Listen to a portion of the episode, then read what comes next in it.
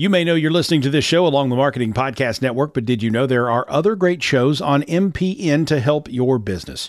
Christy Heiler hosts a fantastic podcast called Own It. Christy, tell us more about the show. Own It is all about celebrating women and non binary advertising agency owners. We talk about buying out of the Boys Club of Advertising because less than 1% of ad agencies are owned by women. And where can people subscribe? You can find the podcast at untilyouownit.com.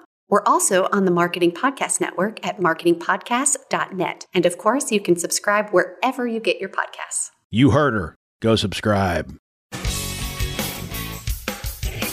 Stories influence, teach, and inspire us. But what about the storytellers who create them? Uncorking a Story profiles storytellers to uncover how their background and life experiences influence the stories they create. We learn what motivates them, their path to success, and what fuels them to keep creating. It all starts by asking one simple question Where does your story begin? Welcome to Uncorking a Story. Now, here's your host, Mike Carlin. Well, hello and welcome to Uncorking a Story. I'm your host, Mike Carlin, and today I'm excited to introduce you to Sandra Butler. Sandra is the author of several books, each designed to identify something unspoken and move those issues into public conversation. Over the past three decades, Butler has written uh, dozens of articles, reviews, and essays that have appeared in a range of periodicals and anthologies. She has facilitated workshops for community activists, social workers, and psychologists on violence against women, and has lectured on women's issues nationally and internationally. Her latest book is entitled The Kitchen is Closed and Other Benefits of Being Old. Here today to talk about that and so much more is Sandra Butler. Welcome to Uncorking a Story, Sandra. Thank you, Mike. Happy to be here. I have to say that is something my mother used to say all the time. The kitchen is closed uh-huh. when she didn't want us eating anymore. That's exactly right. It's been cleaned for the last time today. The counters have been wiped down for the last time today. That's yep. right. So I have to uh, begin by asking you the question I ask everybody who uh, sits across from me, virtually, of course, because we're not a person. But uh, Sandra, tell me, where does your story begin? Well, it's a long answer because it began in the 1970s when I had emerged from a marriage with two children and the beginnings of feminism. And as I became involved in my activism, my feminist activism, one of the earliest priorities we had was violence against women. And I wrote a book in 1978 called Conspiracy of Silence The Trauma of Incest. And it was designed essentially to say, this is real, this is true, this is happening. We need to believe women when they tell us this. And it may be difficult for your listeners now to understand how groundbreaking that was because incest didn't happen unless it was, as anthropologists said, because we were so puritanical, we had bad attitudes about sex or as a lot of psychologists were saying, which is that the there was bad communication in the family, or there was alcoholism, or the mother was not protective.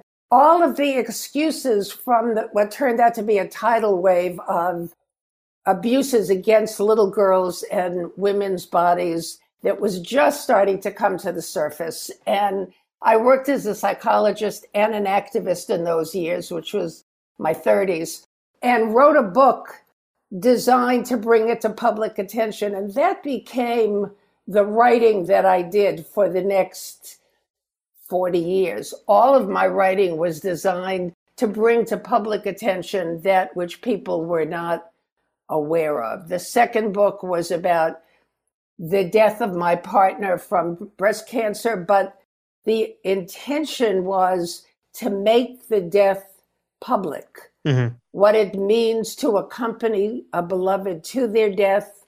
And again, this was 1988. There was very little information about being fully present in the dying process. Now, my daughter is actually a death doula, and it has become an entire part of our culture and how we have begun to think about dying. But in those days, that was not the case. And then five years ago, I wrote a book with a very old friend uh, with whom I've been in a women's group for 33 years, which started actually, I'll, I'll step aside from this part of the story to another on my 50th birthday when my partner, with whom I wrote Cancer in Two Voices, died.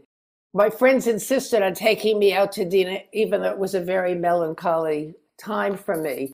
And over dinner, we were probably a little bit wine soaked, as we often were in our 50s. And somebody made a joke about both Farley Granger and Stewart Granger. And everybody at the table knew who they were, which for women in their 50s rarely happens because our references are completely unknown to 20 somethings and 30 somethings. So we got very excited and said, we need a group of women our age to talk about what it is to be our age. And many of us were just starting to go through menopause then. So we started a group called the Wandering Menstruals. and we met the first Saturday of the month. And we have been going on the first Saturday of the month for 33 years. Our numbers have dwindled, of course, but we're still meeting. So, one of the women from that group and I wrote a book five years ago. We both had middle aged daughters, and we had had many conversations about the way mothering morphs when your kids are 60. You're still mothering them, you still have the same maternal feelings. But what's happened is the autonomy has shifted. We're becoming more in need of them because we have more time, we're retired, we want to see them and visit with them. And they're in the middle of very complicated lives. They're raising their own family. They have less and less time for us. And the whole dynamic of the mother daughter relationship really changes. And it turned out we interviewed about 80 women. It turned out to be a more melancholy book than I had expected it would because the women were wanting their daughters in their lives more than their daughters needed their mothers in their lives. And it reminded me of my own relationship with my mother when I was in my 50s. I called her every week regularly. I loved her. Our relationship was fine, bumpy in the ways that mother daughter relationships are, but basically it was a loving relationship. But when I would call her on Sunday, what I wanted to know was was she okay? Was she eating well? Was she exercising? Was she sleeping okay? Did she see the doctor? And as soon as I knew she was okay, as far as I was concerned, I was finished with the conversation. Yeah. And it never occurred to me to say, What are you reading? What are you thinking? What are you dreaming?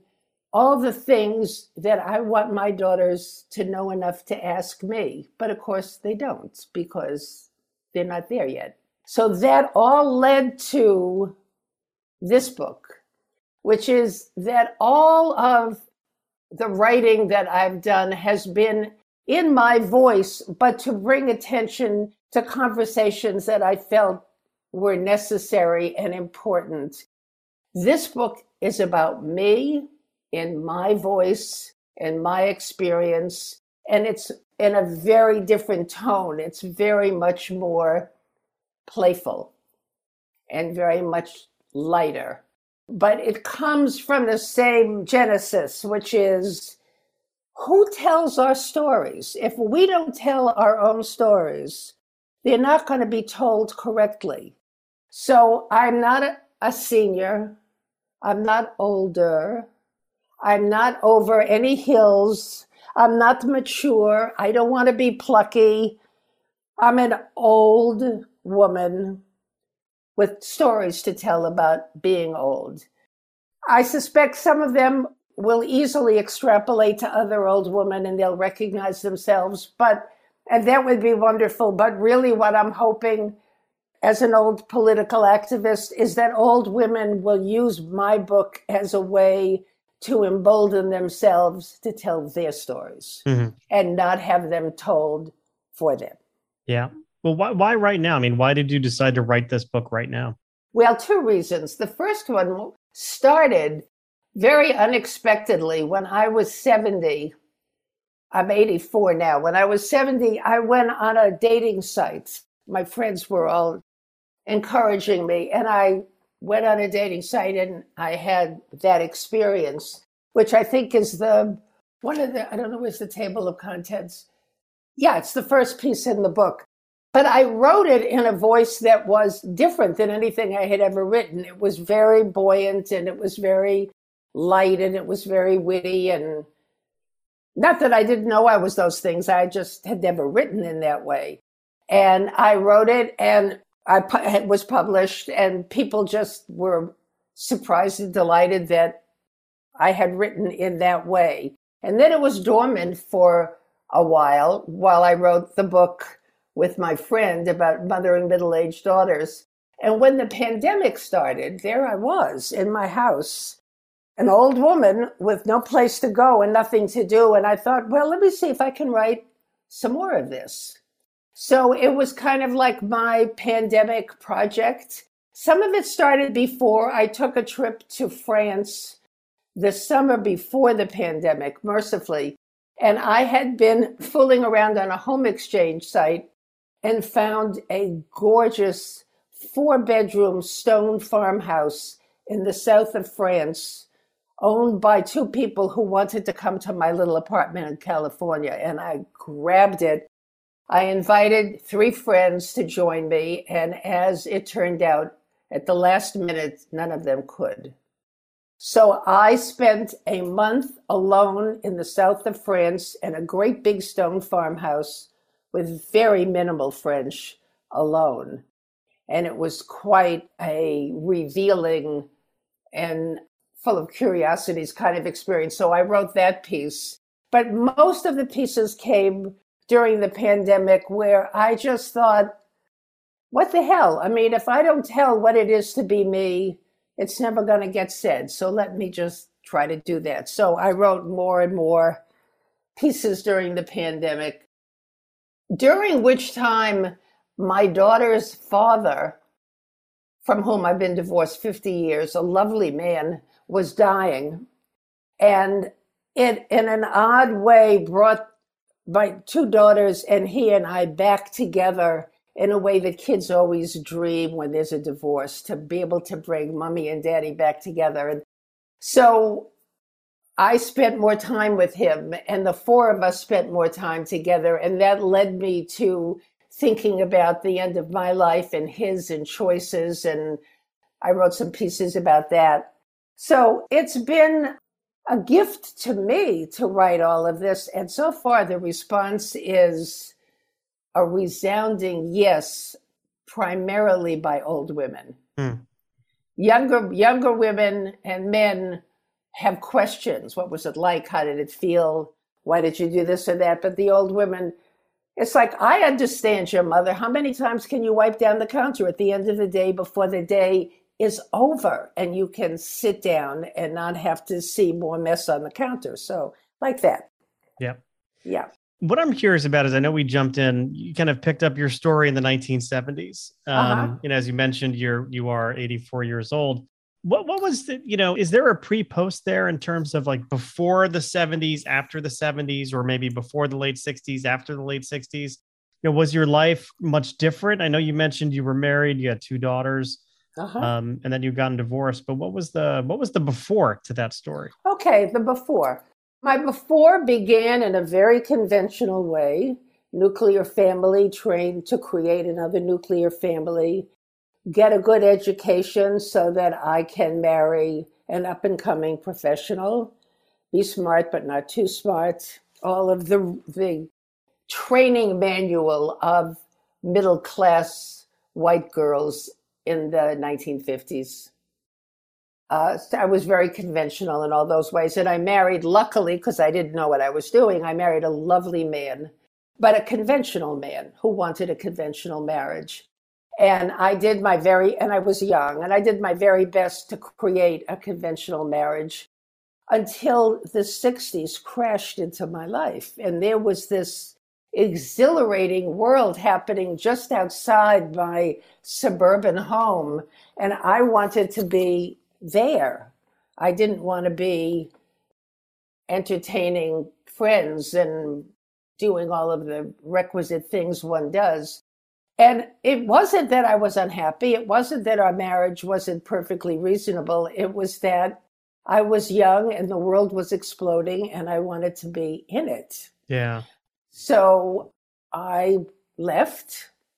The girls and I moved to New York, right in the middle of Greenwich Village, where everything I thought at 25 was where it was at. That was my best idea of where it was at. And I became involved in first, it was the tail end of what was called the old left, and then it was replaced with the new left. But all of it was essentially civil rights and Vietnam activism led by very charismatic men. Mm-hmm.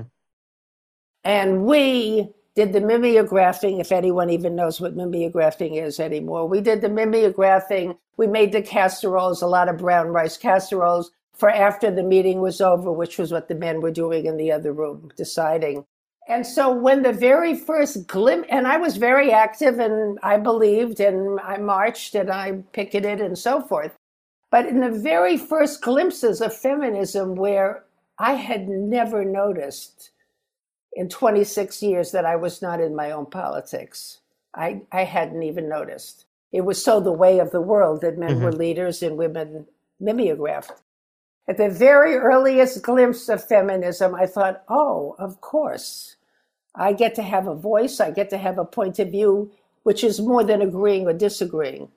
And that moved me into a kind of confidence, into a kind of voice, into a kind of activism that came from what is my life as a woman, as a mother, as a woman, as a daughter. And and also I was heterosexual in those days and as a woman who wants to relate to men with men differently. So that that was that went on for a while until I met this woman who was a professor at Stanford dry, funny, witty, playful in all the ways that I was serious and earnest. She was just a perfect balance for me. My kids like to say she taught me how to play, which was never anything I was good at till I met her. And I fell in, madly in love with her, and thankfully she returned the favor. And so we were partners until I was still doing the violence against women work, traveling a lot. And she was diagnosed with terminal breast cancer and the doctor said she would have the most three years. And it was clear to me that if it was going to be a time limited thing like that i wanted to spend that time with her. So i left the violence against women work and she and i spent three years together. We wrote the book during that time as our acknowledgement of the privilege that we had to spend that time together because most people who have a dying beloved still have to go to work and still have to do the everyday tasks and i could just we could be together. So that book was an offering from us to other people going through that experience so that's my before yeah i'm curious like when you were going into that marriage you know that was you know meant to be very conventional did you have was there like a little voice inside you saying you know, uh, Sandra, this really isn't for you. Uh, did you have any any kind of any kind of inner voice saying, "Hey, I'm pretending at this point," or or did you not really know? I think that what I would say, the short answer is I didn't know. The longer answer, Mike, is that conventionally raised women in the 1950s didn't have an inner voice. There wasn't mm-hmm. an inner voice the very, very, since this is a book about authors, the very first glimpse, I can't remember when exactly it was, but the very first glimpse I had of a girl having an inner voice was when I read Marjorie Morningstar. I don't know if you know that book, yeah, but it was it was you know long ago. But it was a girl saying, "I'm going to go to New York and I'm going to make my way in the world and I'm going to be an artist." And I remember reading and thinking, "What? I mean, the only girls who lived alone in my frame of reference were girls who were up to no good. who wore charm bracelets around their ankles. I mean, you know, racy girls. I, you know, probably there was some longing I had to be racy, but I think I wouldn't have known how to be racy then. Yeah. Or brave, or brave. Yeah, I mean, just thinking that you you leaving your husband during that period of time. Uh huh. That's a brave decision. You have two young ones. You know, you move to New York. How did you deal with the fear or the potential repercussions of that action? Well, I think I tried to pretend that he wasn't as hurt as he was, and the kids weren't as bewildered as they were. I think that's probably the truth. The blessing of that time was that he was, he just died a few months ago at 99. He was a good and decent and kind human being. So the fact that I wounded him as I did because he didn't understand my dreams or my longings because he didn't have them. Mm-hmm. And in fact, the happy ending for him is he found a perfect wife and had a 40 year marriage of the kind right. that worked for him. But I just couldn't let myself know. I felt like I was fighting for myself. And there were wounds and losses that resulted from that. And both my daughters can say that now, you know, that it was really scary. And it's like, you know, any kid whose parents get divorced understand that moment. It's like the ground shifts. Nothing is solid anymore. Nothing can be trusted because mommy and daddy are not the ground anymore. So, you know, definitely a price was paid and my kids paid it. Yeah. Yeah, for sure. But, uh, you know, I wonder, you know, at the end of the day, you've done them a, a huge service and yourself a huge service because yeah. had you stayed in a relationship that wasn't fulfilling you, who knows the repercussions that has Absolutely. probably would have been much worse. Absolutely. And I, let me expand on what you said, Mike. One daughter was a successful professor of economics at a university and decided it just didn't fit for her. And she left and became a death doula. And she attributes my, the way I live as the source of her being able to take that giant step out of status, respectability into something that's seen in the larger world as a little bit more marginal and a little less statusy. The other daughter, also because of, they say, because of how I've lived my life, decided she was going to be an artist, which scared me because I didn't have money and I was afraid she'd never make a living. And, but I kept that to myself. And she became an artist and she's now teaching because she's an old artist. She was a dancer, a choreographer. So both of the girls, one immediately and the other after a 20 year hiatus, went for their biggest dreams and have lived their lives that way, as have I. Yeah. That's not to say that in their developmental early period, there were not wounds, but the end result is very exuberant lives, all three yeah. of us. Yeah. yeah, it sounds sounds like it. Yeah.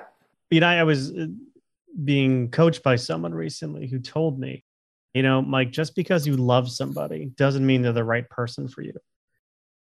Which I thought was kind of a profound statement. You know, it kind of hit me. You know, it it's is. it's one of those like the obvious is not always apparent statements. Uh-huh. Uh-huh. That one just kind of hit me and it stayed with me for a long time. Well, you know, it's a deceptively simple thing. I mean, often these simple statements, you know, are very subtle and complex. And here's how I would answer it as an old woman. When I go to weddings now and I look of young people and I listen to them make promises that they have no idea what they're promising. They have no idea what they're saying. I promise I will love you and I will support you and I will forever and ever and ever. And it's like, you have to build a life after the romance burns off. You build a life out of the dailiness, out of out of the kindness, out of the patience, out of the attention, out of the the care. It's not about romance. It's about every morning you wake up and you choose to love this person with as much wisdom as you have, knowing who that person is and loving them as they are. That takes such a long time to learn, and it's got nothing to do with the promises that people make. And I don't know if you've ever interviewed anybody who wrote this book. I keep wanting to find this book, and I've never seen it, but it would be an anthology of marriages over 40 years. And what did they learn about what it actually means to love over time? What is forgivable? What is not forgivable? What parts of yourself do you need to put aside? What parts do you struggle to hold on to? Loving is a very, very demanding part of a full life. And it takes a lot of intelligence. Well, first of all, when you said, "I," you know, have you ever interviewed the the writer of this book? I'm glad you didn't say the Bible because I don't think I could do that. Um, yeah. but I think that would be an awesome book to read. Wouldn't um, it? Yeah. To be honest with you, I, I really do. And I, I would imagine that the things that are easy to forgive and the things that are hard to forgive, if we put a list in, you know, two two of those those two lists together, I think uh-huh. we'd be really surprised about what we'd read in there. I um, bet you're right. I bet you're right. Yeah. So, yeah. yeah. maybe that'll be my first piece of nonfiction. We'll be writing. Oh, that, wouldn't that be that great? Anthology, and That'd I'll have to great. give you. I'll have to give you partial credit for it. I, so, that sounds great. You know, that just, sounds great. Just wait for those royalties to come in. You know, any day But now. you know, the thing is, Mike, writing books like that where people can actually see themselves affirmed on the page is such a gift. Yeah. It's such a gift. Well, it yeah. seems like that that's a lot of how you've really focused your writing career. Um, yep. kind of telling stories that no one else has told, but that people can, you know, really relate to. And finding those those lines, those those conversations that need to be have, but no one's been they're, they're unspoken. No one's been having them. Right. Or I mean, those are the serious ones. Like when I moved to Phoenix, where I'm moving away from next week. Well, it's very hot there this time of year. Oh, that's an understatement. Yes. But I'm moving to Tucson. But when I moved here, I did, I had been in my home for 22 years and I had to do major culling. And the question when you move and you're culling like that is what matters? What matters? What do I want around me? What physical representations of my life matter? And what has served its purpose and can be passed forward? It's a very demanding psychological process was for me. I wrote it's one of the pieces in the book is how I made my way through the what matters questions and what I gave away and what I donated and what I sold and and why and so forth. And then I got down to the very bottom, which is, well, what about my journals? Do I actually want my daughters to read my journals? No, I do not want my daughters to read my journals. But I can't discard my journals. That would be like the end of my life. This these have accompanied. So I wrote a whole piece about what about my journals, and I've gotten a lot of response from women who say, "Yeah, I know, me too. I don't know what to do with letters from old lovers that the husband never knew about, or they don't want the kids to know about." Everybody has their little secret stash of stuff. What do you do with that secret stash of stuff when you're old? So that's that's one of the pieces that I wrote that I try to parse out. Yeah. yeah. Well, that's, I mean, that should pique somebody's curiosity out there listening to this conversation. Certainly has piqued so. my curiosity. Yeah. Yeah. Yeah. Um, yeah. I've never thought about that. I mean, because so much of what I mm-hmm. write is I just, I put everything out there. Uh-huh. Um, and I probably shouldn't. I, there are some things I should have some boundaries in life, but you know. I think I would say it differently, Mike. I think questioning the importance of our secrets is a much wiser place to start. What are the things we think we need to keep secret and why? Who is being protected with those secrets? I mean, I learned that way back in the 70s when I was doing incest work, you know, and that was pretty obvious, you know, the protection impulse to keep the family together. But now, just everyday secrets. Well, we didn't want to, wouldn't want to hurt their feelings, or we never told them before, and now it's too late, or secrets are burdensome. And I don't mean to disagree with you that we don't need to have some boundaries, but I think we all are weighted down by way too many secrets that don't need to be secret at all.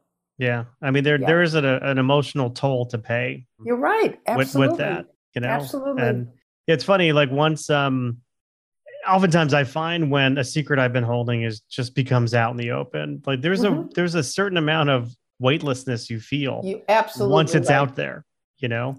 Absolutely. The world didn't end. No, it didn't. I mean, there yeah. again, there's repercussions to that, but you do Always. feel. And some of the things, like I remember one time, I was afraid to tell my father that I sold a car and bought a new one because he's very critical. He's about to turn ninety, but he's very critical about like the way they, you know, his kids handle money. Uh-huh. Um, and so like I told him, like he's like, you still have that car? I'm like, yeah, of course I do. And and I would lie to him about it. And Mhm. then and then one day I just came out and said, like, Dad, I sold that car two years ago. And I bought a new one. He's like, Why didn't you just tell me? And I'm like, ah, I just felt bad about it. And this is a very minor example, right? But um, there are bigger ones, which I will not share with the audience. But um, but it's stuff like that, you know. And then I just Well, you felt know- better. But Here's the thing this is what my kids do when they have to do that with me. They add a sentence, which to me is the important sentence. I don't know your dad, and I'm not a particularly critical person.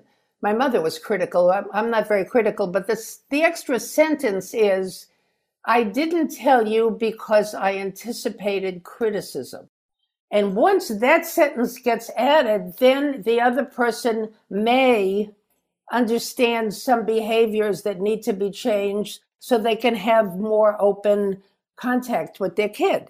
So when my kids did that with me, it always surprised me because of course I have no idea I'm doing annoying and irritating things because they don't, they don't seem annoying and irritating to me. They seem regular. But then my kids will say, I know, mom, but every time I tell you X, you always respond with Y. And I'll say, I do. Well, then I'll catch that and I won't do it anymore. right. So it's a movable thing if you can get it, now, not with all parents, of course, but it's a movable, well, let me say it differently. It's a movable thing with parents. I don't do it with my kids. I leave I leave them as they are. hmm The only thing I did with my kids that I said to my kids is if I'm starting to tell a story I've told before, which I feel self conscious about, because it's such a cliche of being an old person. Yeah. You need to find a very gentle way of letting me know that I don't want you to have to sit through the story, but I don't want you to be impatient and dismissive because I'll feel embarrassed. Right. So I did ask for that one thing, and they're good. You know, they're good about it. So is there a safe word or something? I mean, what did the Well, that's now you're going all the way into another neighborhood. That was a whole other time in my life. No, it isn't a safe word. It's there's a way they say the word mom that I know what's coming.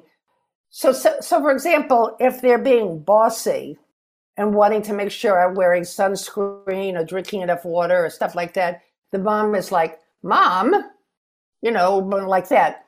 When I if I'm starting to tell a story I've told before, it's like, uh, "Mom," and then I know they're stumbling around trying to say something kind to me. So, I mean, I know them for 64 years. I know every cadence in their voice, but I leave their idiosyncrasies as they are because that doesn't feel important. I Mhm. see them fully as who they are. What I need is for them to see me fully. In other words, not just as their mom, but as a woman with dreams and mistakes and failures and hopes and ambitions and everything. I want to be full. And that's, I do ask that of them. yeah. And because their lives are full, they can rise to the occasion. Yeah. Right. I, I, I have three kids. We have uh, three 20 year olds. We have Uh-huh. triplets. Wow. And yes, yes, indeed. Wow. But uh, I mean, sometimes now they're they're adults now. I mean, young adults, but adults. And sometimes Barely. I have to remind them. I say, you know, like when I do something that upsets them, Uh-huh. or if I say something you know, that I know is, and I don't do this often, but I can be somewhat antagonistic sometimes if I'm in a mood. I remind them I'm, I'm as human as you are. You know, just just remember that. Like I am a right. human being just like you are. Right. Um, and that you know, if, and if if an apology is warranted for me, I will always offer it. But sure. But I, I do think you know our, our kids do have to to remember that we're not like these perfect people as much as you know I'd like to think. I, right. I know I'm far from it. Well, but here's here's what I would say about that from an old perspective. You have every right to start teaching them that. They're just at the age where you are no longer idealized and you're becoming human. But what you will find if your kids have kids is once they begin to parent, their view of parenting and you is going to open and deepen and soften dramatically. Mm-hmm. Dramatically, because they have no idea. They have no idea what it is to be a parent until you become a parent. And then as their kids go through adolescence, which is a pain in the ass always in some way or another, and then the 20s where they're finding their way in the world, and then as they're parenting through the stages they've been through and you took them through, the relationship just deepens and deepens and deepens because they can hold your fullness in a way that they're just at the very beginning of learning now. Yeah. Well, that's a, a, beautiful sentiment. And we've gotten really deep here on Uncorking a Story today. We've gotten very deep. So I know we've talked a, a bit about the book, we've talked about your life, kind of before and after, big decisions were made, 60s, feminism. Let's lighten it up a little bit. Okay. One of the ways in which I, I always like to get to know my guests is through pop culture. So I'd be curious, Sandra, what are some of your favorite TV shows, either present or, or even going back as far back as you'd like? I'd love to know that. TV shows. Probably my TV shows echo my life. So Borgen would be my all-time all-time favorite. The you know stories about people in relationship to power, either playful and comedic or serious. But it's an interesting larger question, Mike, the idea of popular culture and what it feels like through the eyes of an old woman. And there is actually, I'm, I'm looking here to see what the name, oh, Keeping Up. I wrote a piece in this book called Keeping Up. And so one of the examples I can give you is I'm a very, very big jazz fan. I have been since I was 10 years old, and I know a lot about jazz, and I've been following it and its and its players for decades. And I also am a big fan of what they call secondary show tunes, like the sophisticated cabaret kind of music. And the thing about the music that I've loved and followed and know a lot about is that the lyrics are lyrical. They tell a story of pain, of suffering, of loss, you know, in the wee small hours of the morning and stuff like that. And now, when I listen to even the artists who I politically respect, like Kendrick Lamar or Common or Beyonce, I have no idea what they're saying.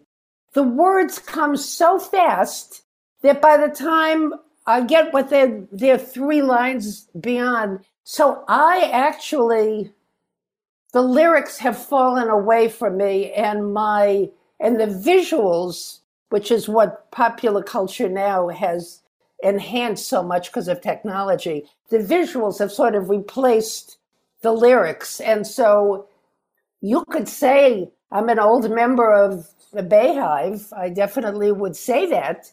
But, and I know that her politics are very consonant with my politics, but I don't exactly know what she's saying when she sings. Lizzo is another one.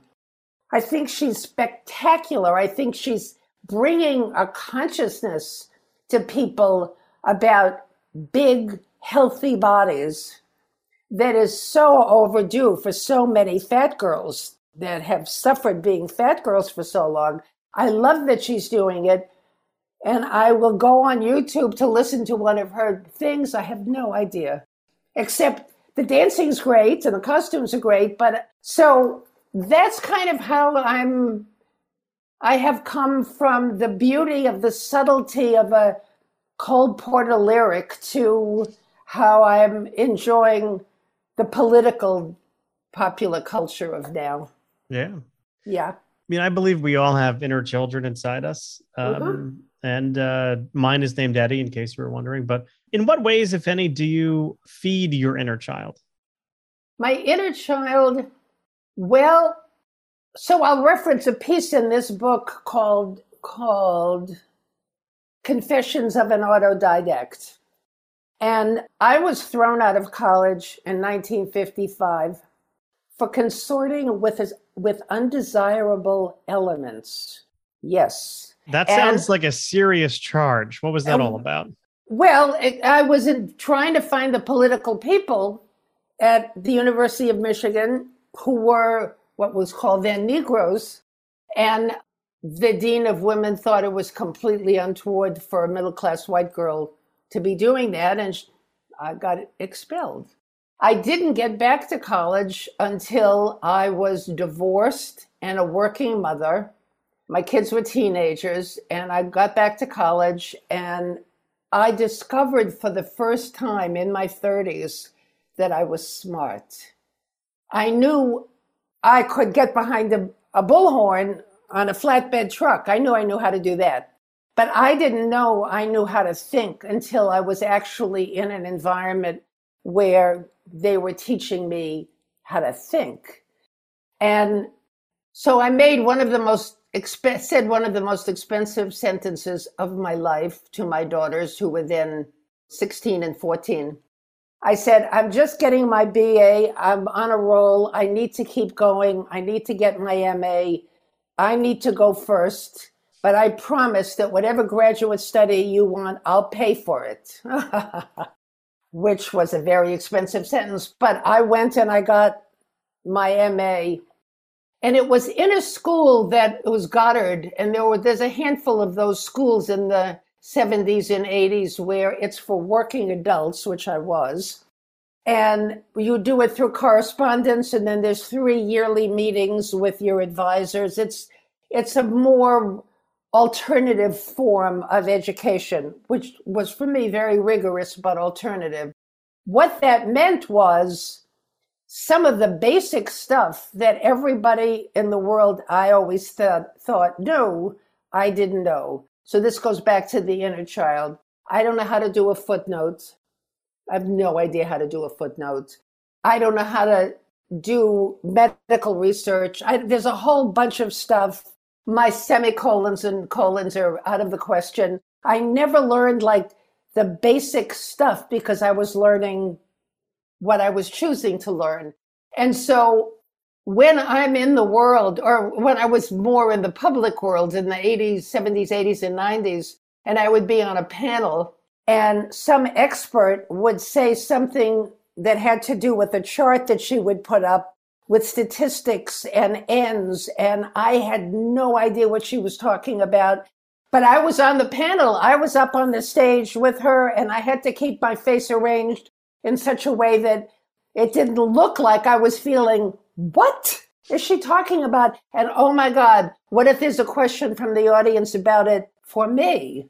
You know, so there is that place in me. I don't know that I'd call it a child, but and it isn't that it's that counterfeit. It isn't counterfeit. It's just wanting to pretend that I know stuff I don't know. I don't know why exactly. I don't know why exactly, but where that started to shift in me was in the 80s. I went to, with Barbara as she was dying, a talk by Stephen Levine, who was a very well known public speaker about death and dying. And uh, there were maybe 2,000 people there. It was a Golden Gate Park in San Francisco. The place was jammed, and there he was.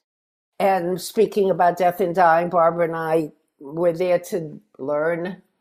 And then in the audience, somebody asked him a question. And there was a long pause. And he said, You know, I don't know. And I thought, what? There's 2,000 people in front of him. How do you say, I don't know? You say something. Well, perhaps this or perhaps that. You fumf around with. He didn't. He just said he didn't know. And that was the beginning of freeing me from this uncertainty that I had that I needed to know more than I actually knew, which was plenty.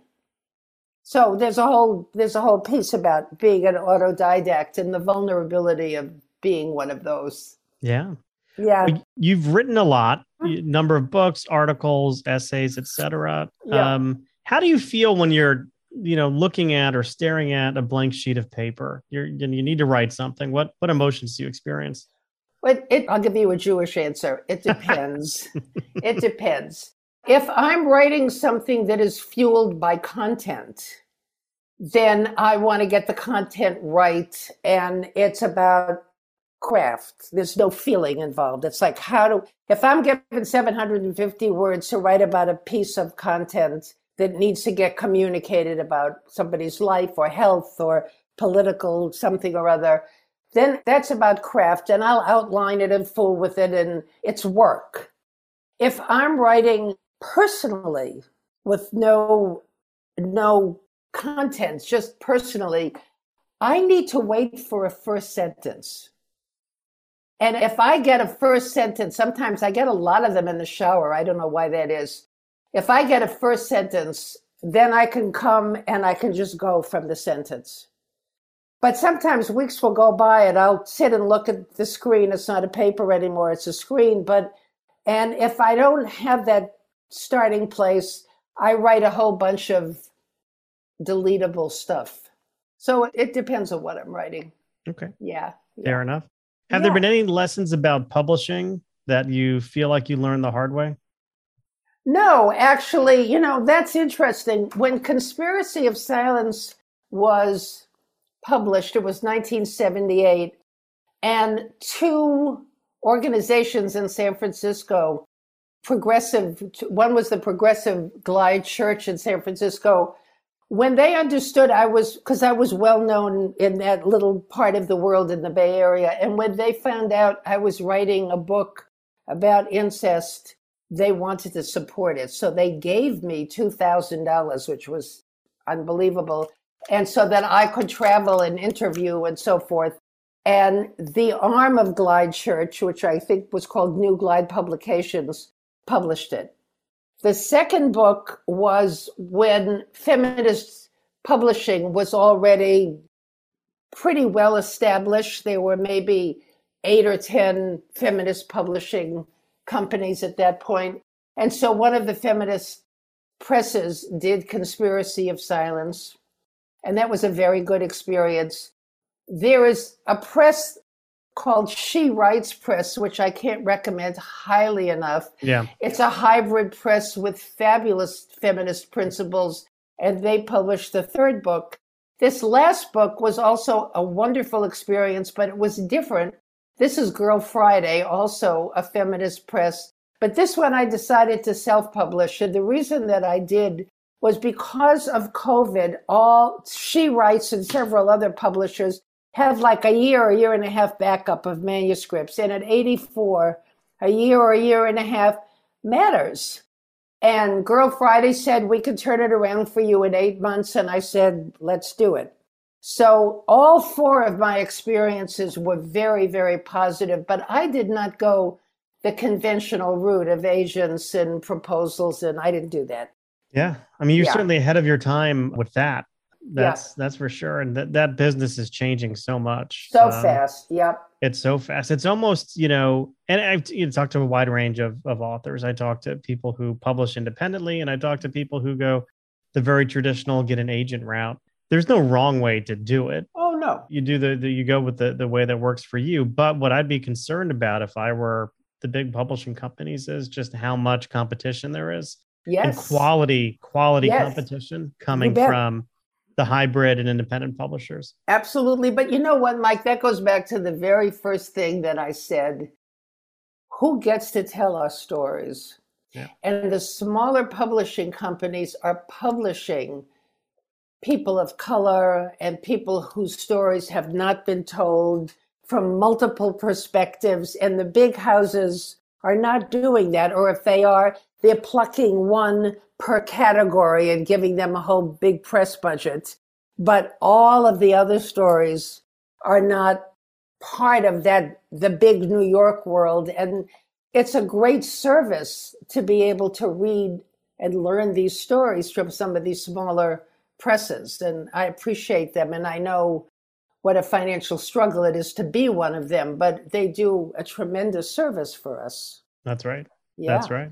So to wrap up, if you could whisper into your younger selves here, what words of advice would you give, you know, a, a younger Sandra Butler? What would you what would you tell your younger Well, self? you have to tell me how what age is younger, Mike. I'll give you two ages. How's that? Okay. I'll give you the um the uh, teenager slash young adult who got kicked out of Michigan. Okay. And then eh, maybe that 30 uh, ish year old person who was embarking on a new life after being married with two kids. Okay. Well, the first one, when I was thrown out of the University of Michigan, I went home, my tail between my legs, as it were. And 40 years later, someone said to me, Why did you go home? And it was a stunning question because it had not occurred to me to do anything but internalize my failure marry the first guy who asked me, and settle into a conventional life. And so, what would I say to her? You can be braver than this. You don't have to go home. You can find another way forward. That's what I'd say to her. I have to pause. I have to pause yeah. for a second because you know when I asked you before if you had a little voice in your head, you know, mm-hmm. saying, you know, you may not want this conventional life. You mentioned, hey, I didn't really have a little voice in my head. Women didn't do that in the right. 50s or have that. But then I'm thinking about the reason why you got kicked out of Michigan. You were doing something unconventional for certainly white women at the time. Yes. Well, that that is its own other story, which is my grandfather taught me many of the most important lessons of my life, but one of them is that your job is to leave the world better than you found it. And so, as conventional as my parents were, his voice was probably one of the important lessons. And he didn't teach me political analysis, it was much more old school, like never trust a boss. They're not looking out for the workers, they're only looking out for themselves. It was that kind of political education. And because of the combination of his voice and my love of jazz and my knowledge of jazz, which was very unusual for a white girl at that time, both conspired to lead me into a circle of progressive Negro Detroit people. Mm-hmm. And so, but I didn't have my own courage. I wasn't, it wasn't my courage yet. So that's what I would say to her. To the 30 or 40 year old, I guess I would say, don't create confidence falsely by pretending you know all the answers to all the questions. Listen more and see what other people's answers are. That was one of the things that I think about now with astonishment how certain I was that I knew the answers.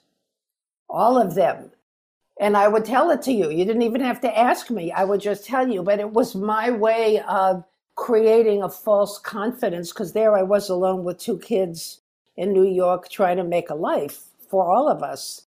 And so that certainty, that bravado, that false bravado was the strategy I came up with. And I think I would say to her, you don't have to do that. You could, yeah. yeah certainly could have been viewed as a defense mechanism of sorts. Absolutely right. That's exactly right. Yeah. Yeah. Yeah. Well, very good. Well, we've been talking to, I've been talking to Sandra Butler, the author, her latest book, uh, "The Kitchen Is Closed and Other Benefits of Being Old." Lots of wisdom just in the in the hour we've been talking. There's been so much wisdom shared, and I imagine there's a lot more in that book. I hope so. I hope so too. Well, I imagine that book is available wherever books are sold. That's right. And Sandra, do you have a, a website, social media people could? Uh, I, I my social media is an 84 year old social media, but I do have a website, sandrabutler.net. And I have, I don't know, whatever my publicist told me, Goodreads, author pages, I don't know, all that. You can find me on Facebook, but my website is probably where all of my writing over all the years and all the books, plus this one, is available to whoever is interested. And I hope there's a lot of you out there. Well, very good. Oldies, well, a lot of oldies. Yeah. and, uh, and some young people who will absolutely get some wisdom out of this. Absolutely. Absolutely. Uh, well, I will put that website address in our show notes so people can just uh, look that up and tap on it or click on it very easily. Sandra, this has been a very insightful, interesting, and fun conversation. Thank you so it much for joining me. It has for me too, Mike. Thank you.